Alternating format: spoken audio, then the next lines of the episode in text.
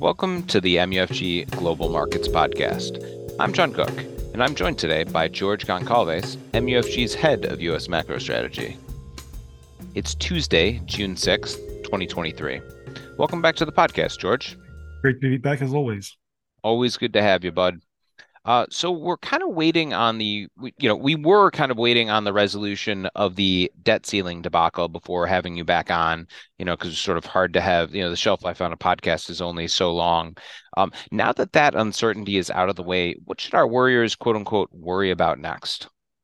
Yeah, no, it's it's it's good to be back, and and look, I I think you know it's, it's great to see that we've moved beyond what was a uh, you know really a fabricated crisis, but uh, at the end of the day had to get done, and and it's good to see that there's uh, at least um, a a solution that will get us through the election cycle, and hopefully in the interim, you know, policymakers will also focus on debt sustainability and other issues that you know still have to be dealt with. But at least for now, the the kind of uh, uh, the threat of the, of the default is is obviously gone, and the markets can kind of move on to something else.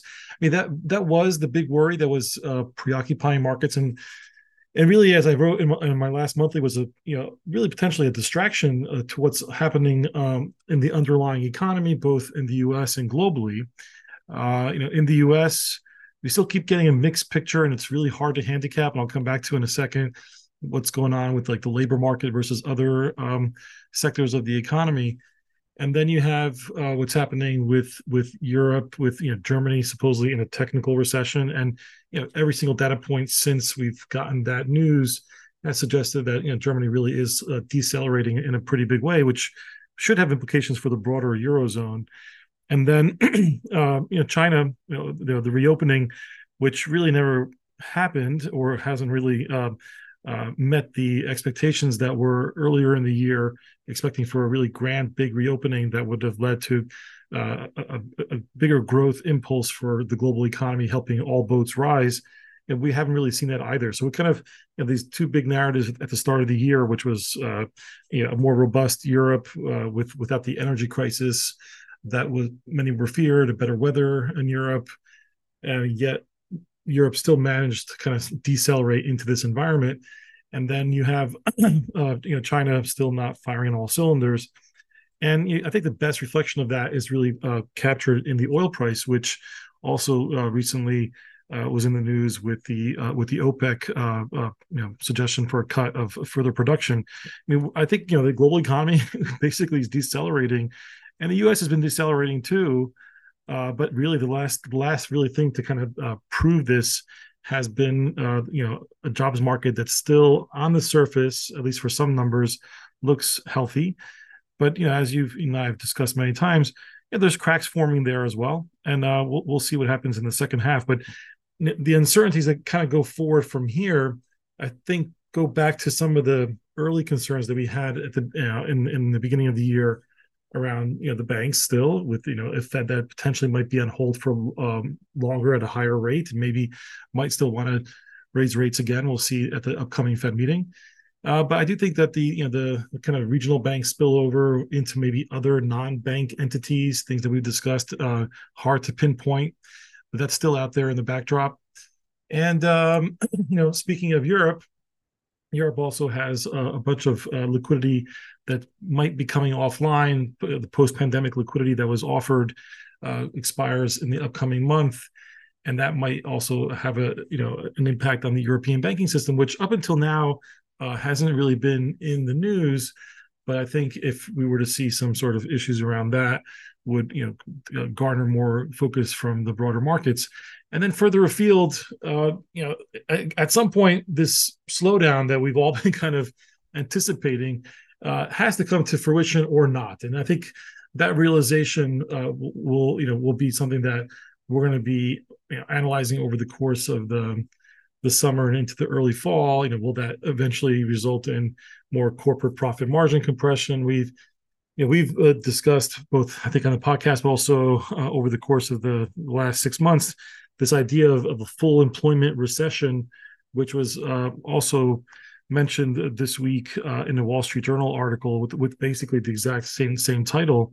That perhaps you know what's odd about this uh, slowdown is the full employment nature of it, but then we're hearing about you know productivity not being as high as it used to be. So there's all these uh, again cross currents, some cracks forming in the labor market that eventually you know corporate profits either take a hit because they're going to keep you know uh, um, their labor force large, or eventually they're going to have to start laying off people, right? So I think that you know those are still medium term risks to kind of focus on. But I think the big one in the in the in the short run is going to be liquidity draining, both again from what I just mentioned from the ECB side, and also what's happening now, you know, post debt ceiling. With that resolution, there's going to be a, a ton of, of Treasury T-bill issuance and potentially changes to the, the way the Treasury funds itself, and that that money is going to have to come from somewhere, and that liquidity draining will happen over the course of the summer as well. And so all these things take time to kind of get to a point where we actually see the impact, but it's still going to happen, and, and that's what I'm really focused on.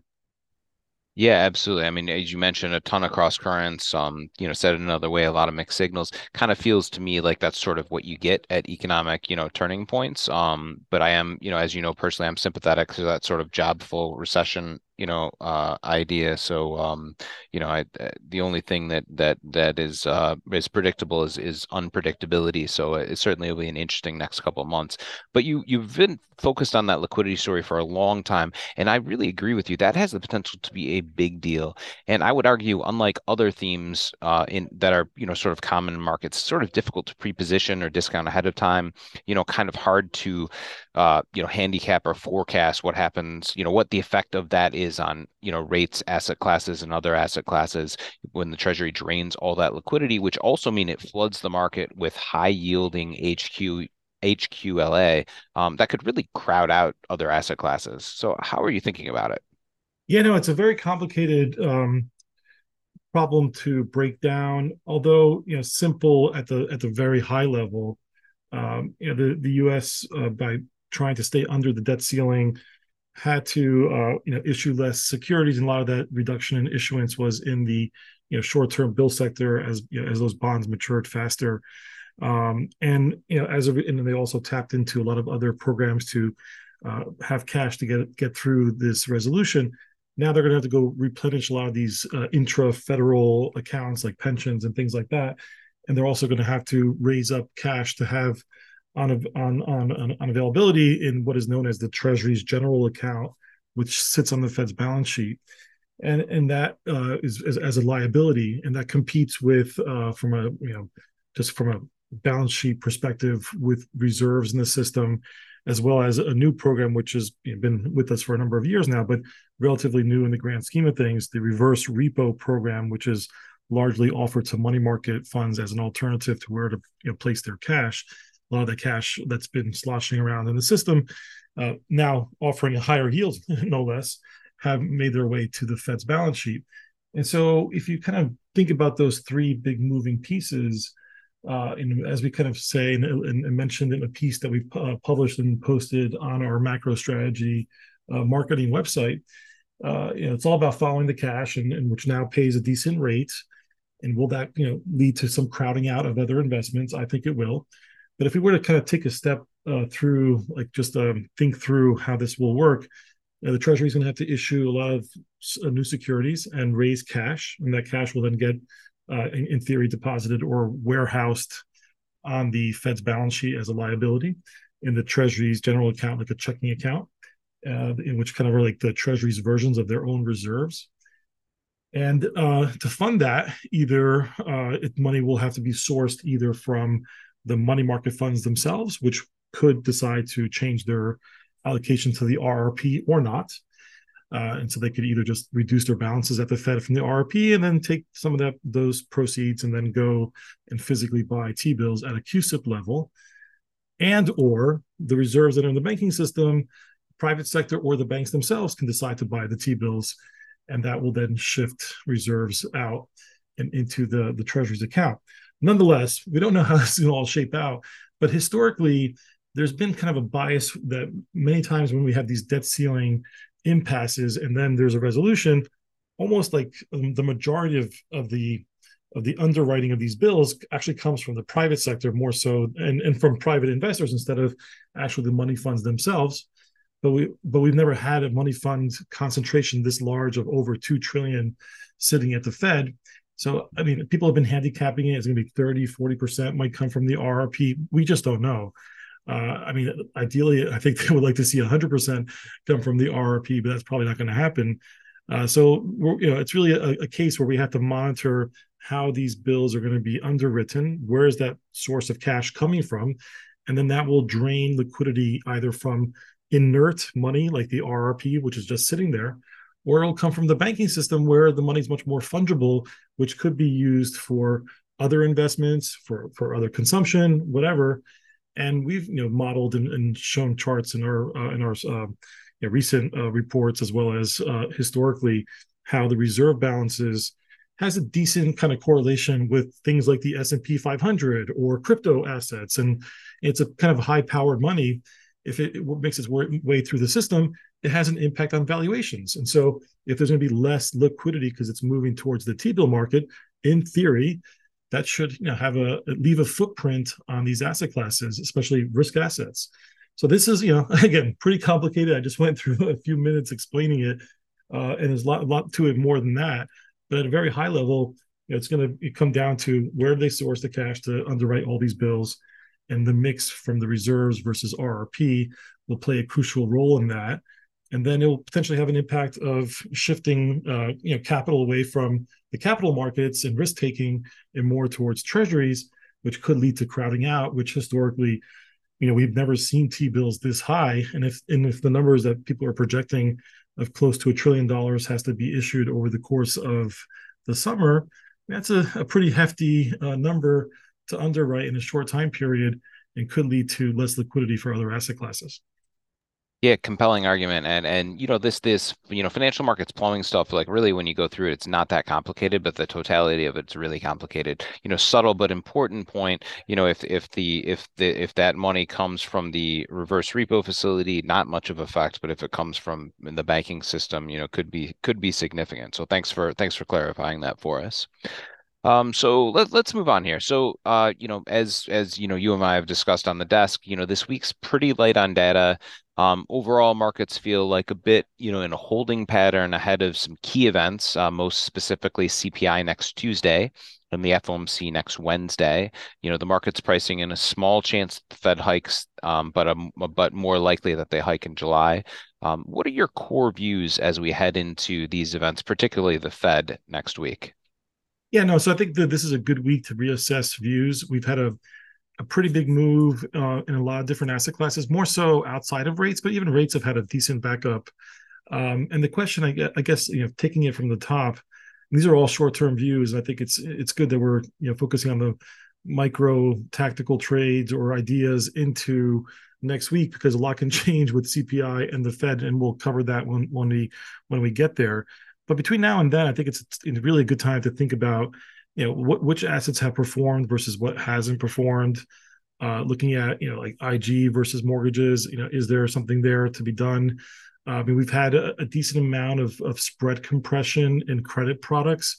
And you know based on my macro outlook for the the second half I mean, it probably does, um, you know, behoove those that are with credit long risk to lighten up on risk because I, I, think the credit is going to widen once again as we kind of face this a kind of uh, you know macro day of reckoning of uh, eventually the jobs market will relent and we'll see a proper recession unfold uh, and, and, delinquencies and defaults will pick up even further. So i think you know credit probably has run a lot uh, ahead of itself here um, and so you know maybe taking a chance to kind of figure out you know where to be defensive there.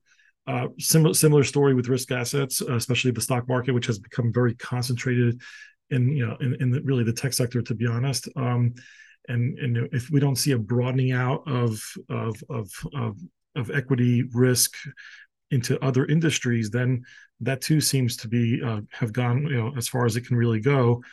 Uh, and then if we talk about rates, um, you know we we just you know had last night the RBA surprise. You know there was only ten out of thirty economists that were expecting a, a hike. And so there is still this uncertainty out there, which is why it's keeping rate vol a little bit higher than it should be, because if we're getting close to the end of a hiking cycle or already have seen the end of the hiking cycle, you know, vol should be coming off more than they have. I think it's just kind of that lingering fear that we just don't know if they're going to do this start, stop, or skip hikes, pause. And, and so the markets are still nervous around rate um, expectations. But for the June meeting, look, it, it's going to come down to the dots, and I'm sure we'll have a, uh, another podcast before then, and we can go more into the Fed preview. But I think uh, you know this is a, a time to reassess. You know, can central banks continue to push forward if we are starting to see some of the you know the cracks form in what is really the last uh, good area of the economy, which is the labor market?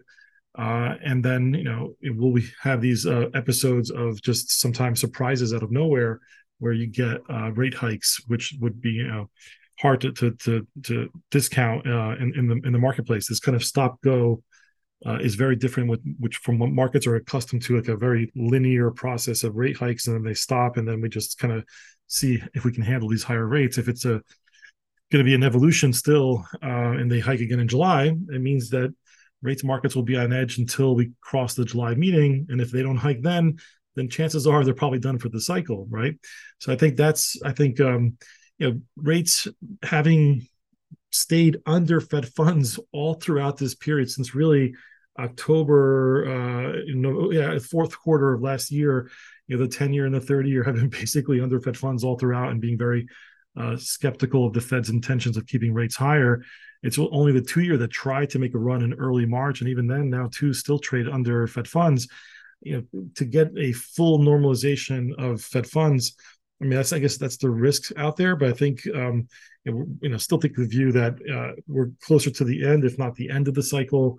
And the next thing that's going to happen is the re-steepening of the curve, which should argue for you know twos to have some um, some support, but they're starting from such an under under the Fed funds level kind of uh, perspective, which makes it tricky. So I, I feel like basically we're you know this this holding pattern uh, persists until we get you know clarity from CPI and the Fed, uh, but it, it, could come at the you know at expense where risk assets if they don't get what they were, were hoping for, which is more accommodated Fed, and if rates were to kind of grind a little bit higher into the middle of the summer, then it's probably risk off everywhere. Yeah, I mean, I I think you know both of us have sort of been surprised at how how well risk is held in. Whether you're looking at you know IG spreads, you know, kind of near near cycle tights, you know, despite you know what looks to be a looming recession. Um, you know, uh, stock market, as you mentioned, the rally's been pretty narrow. Um, you know, we saw, you know, and, and, I totally agree. We're in this, seem to be in this holding pattern, but stuff actually, you know, stuff has happened in that holding pattern. We saw mortgages rip, you know, last week in tighter for some some pretty wide levels. Um, so so many things to uh, so many things to watch for as we sort of wait for these key events to unfold. Uh, really appreciate you taking us through that. Um, I would, you know, you mentioned earlier your um your latest macro musings blog. I just want to highlight this for our listeners. Um, this is something that George puts out periodically. You'll get it via your sales your salespeople. You get it um, via the macro the U.S. Macro Strategy website as well as in LinkedIn or Twitter. Um, and if you are not receiving George's strategy reports or other information directly, please do feel free to get in touch with them. Great stuff as always. Thanks again, George. Thank you, John. And thank you for listening to the MUFG Global Markets Podcast. Rate, review, and subscribe on Apple, Spotify, or wherever you get your podcasts. And reach out to your MUFG sales rep for any further information. Check back soon for more insights from the Global Markets Research Team.